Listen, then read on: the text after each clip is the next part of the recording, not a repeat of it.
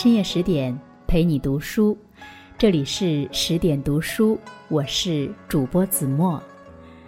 我在仙鹤居住的地方河南鹤壁向你问好。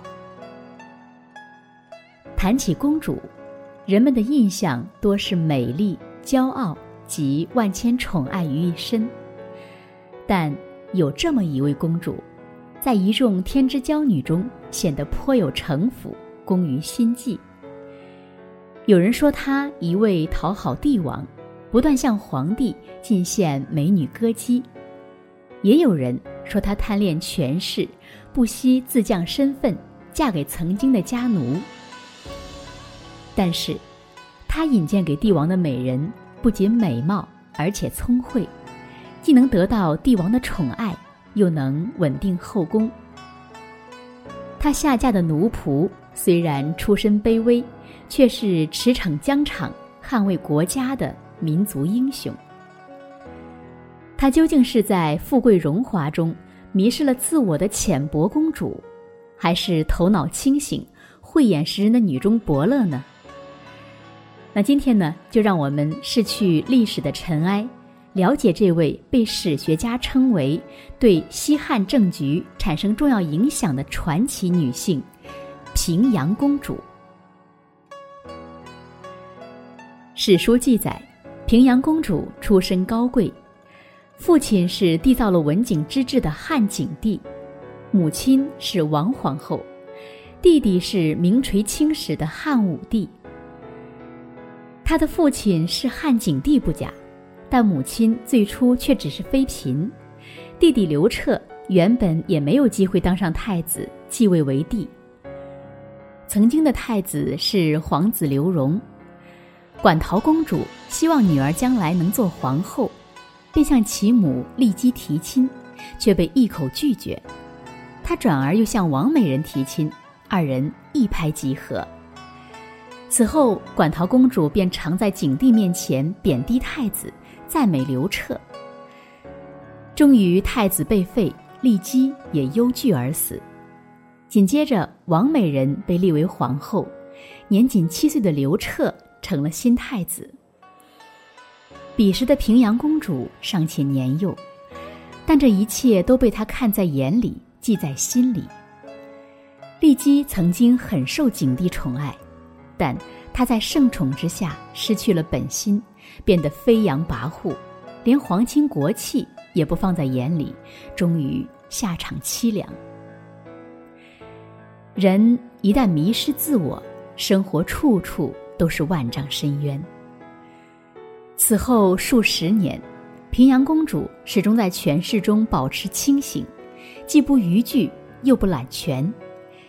这种内敛谦和的行事作风，在同时期馆陶公主的衬托下更为凸显。馆陶公主地位也很显赫，但她贪恋权势，不仅挑拨景帝废太子，还纵容女儿在后宫大行巫蛊。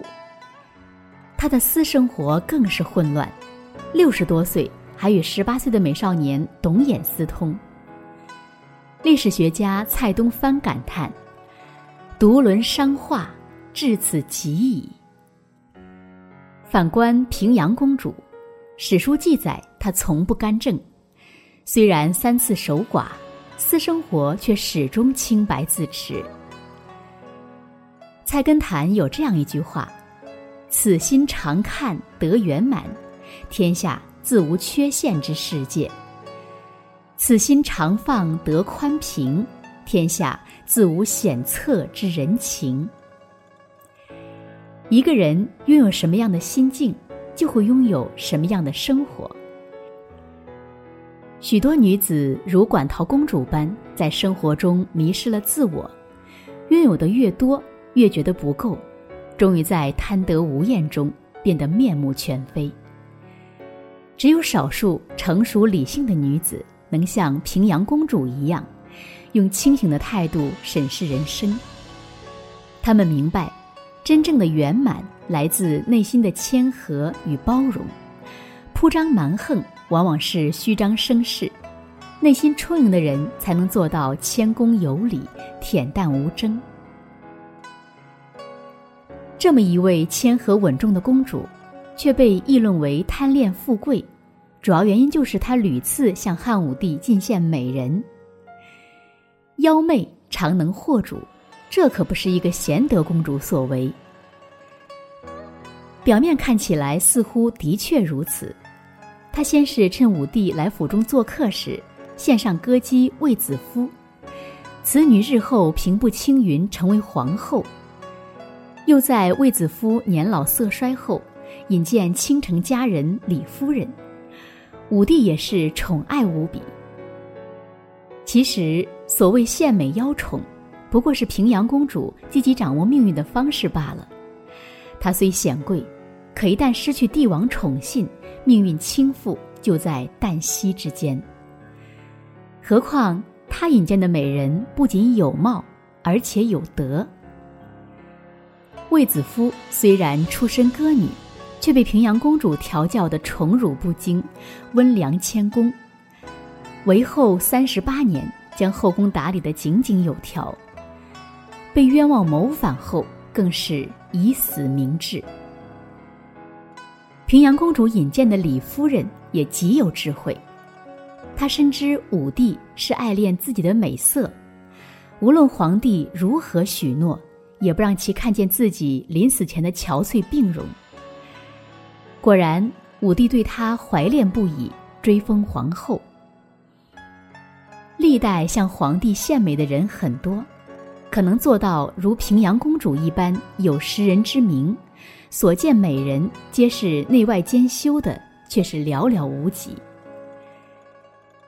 几代之后，杨阿公主也将府上调教的歌姬赵飞燕、赵合德献给汉成帝。赵氏姐妹入宫后却作恶多端，她们不能生育子嗣。便残害其他有孕的嫔妃，被贿赂后，又干涉朝政，怂恿皇帝立侄儿刘欣为太子。成帝最后因纵欲死在了他们的床榻之上。追风筝的人中有句经典台词：“罪行只有一种，那就是偷盗。当你杀害一个人，你偷走一条性命。”当你说谎，你偷走别人知道真相的权利。为了实现自己的利益，有的人可以毫无顾忌的偷走他人的幸福与权利。只要能够得到皇帝欢心，杨阿公主才不在乎自己推荐的美人究竟是有德还是无德，也不管自己的所作所为是否会祸乱朝纲，置万民于水火。平阳公主却绝不如此，她积极作为，不做任人摆布的玩偶贵妇，却也始终清醒，保持着皇家公主应有的高贵与胸襟，有所为亦有所不为。信奉的是共生共赢，既要利己又要利人，而非人不为己，天诛地灭。平阳公主一生有过三任丈夫，最著名的一位出身也最卑微，他就是大将军卫青，公主府曾经的骑奴。《史记·卜术》记载，正在寡居的平阳公主和人讨论，列侯中谁最适合做她的新丈夫，众人都说是卫青。平阳公主笑道：“这怎么行呢？”他以前可是骑奴，如今竟要成为我的丈夫吗？旁人又说，卫青已今非昔比，自己战功赫赫，姐姐又贵为皇后，三个儿子也都被封侯，门第显赫，堪配夫人。一番话说动了平阳公主，决定下嫁卫青。个人的情感总是淹没在历史的尘埃中。单从这段记载看，平阳公主实在有些势利，因为贪恋卫氏一门的鲜花着锦，竟不顾身份下嫁故仆。平心而论，公主选择卫青，当然有现实层面的考虑。此时正值汉匈大战，皇帝的姐姐下嫁功臣，符合武帝与匈奴血战到底的军事部署。果然，消息传到宫中，武帝大悦，当即允婚。平阳公主早已不是情窦初开的少女，与其轰轰烈烈、历经波折，她更希望自己的爱情水到渠成，被人祝福。但，她真的不爱卫青吗？彼时的她已是第二次守寡，两任丈夫都是开国功臣的后代，却都没有给她带来幸福。第二任丈夫更是死得难堪，她是畏罪自杀。因为与父亲的贴身侍女通奸，平阳公主也曾孤灯挑尽未成眠。她不明白，自己家的男人出身名门，受过最好的教育，所作所为却如此龌龊。天下究竟有没有重情重义的好男儿？她心念一闪，忽地想起了卫青。那个曾经是他骑奴的男人。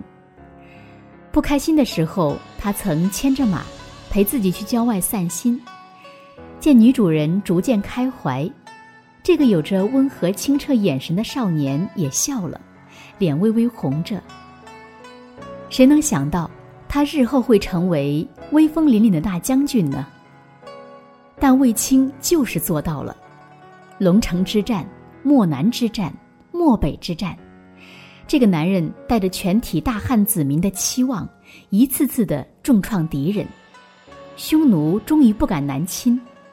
他们悲伤吟唱：“失我胭脂山，令我妇女无颜色；失我祁连山，使我六畜不翻稀。”从此，大汉王朝的公主再也不用去千里之外和亲。可卫青。依旧那么谦逊，尽管他比任何人都有资格骄傲，他不怕别人分走皇帝的信任，一再推荐贤臣。武帝要群臣向他行跪拜之礼，大臣结案只肯行依礼，他不仅不怪罪，反而常向结案请教。他是山一样的男子，豪迈而稳重，不声不响地护卫着大汉疆土。也只有这样的男子，能让成熟理性的平阳公主怦然心动。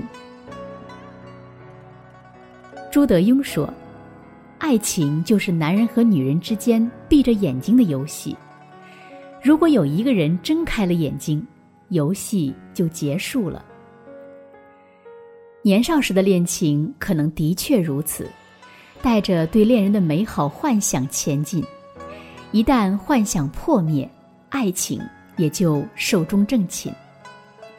但这番话对平阳公主已不再适用。成熟女人的爱情可以热烈，却不能盲目。她们清醒的知道，世上没有完美无缺的男人，正如自己也做不到无可指摘。但只要彼此欣赏，互相包容，爱情就能如醇酒般遇酒弥香。平阳公主当然知道卫青出身低卑，她也不会像一般贵公子那样讨女儿家欢心，但他欣赏卫青，爱慕卫青，这就够了。剩下的就是勇敢牵起对方的手，好好过完这一生。可惜多年之后，卫青还是先他一步离开人世。平阳公主执意要与卫青合葬。她用这种方式与这个山一般的男人永不分离。史上曾有过许多著名公主，她们或美丽，或骄傲，璀璨如星。相比之下，平阳公主似乎并不那么引人注目。但细细品味，她却凭着自己的智慧与理性，散发着独特光芒。主持人杨澜说。我们虽然不能控制风的方向，但却可以调整帆的方向，达到胜利的彼岸。平阳公主出身显赫，却也躲不开生老病死，人生无常。但她始终以清醒的态度审视人生，既没有在繁华中迷失自我，又没有随波逐流、任人摆布。每一次挫折都让她更明白未来的路该怎么走。清醒面对人生路上的风雨，不迷失，不盲从，不放弃，不沮丧。平阳公主用一生演绎出了成熟女性的最佳状态。深夜十点陪你读书，更多美文请继续关注十点读书，也欢迎把我们推荐给你的朋友和家人，一起在阅读里成为更好的自己。我是子墨，再次感谢您的收听，祝朋友们晚安，做个好梦。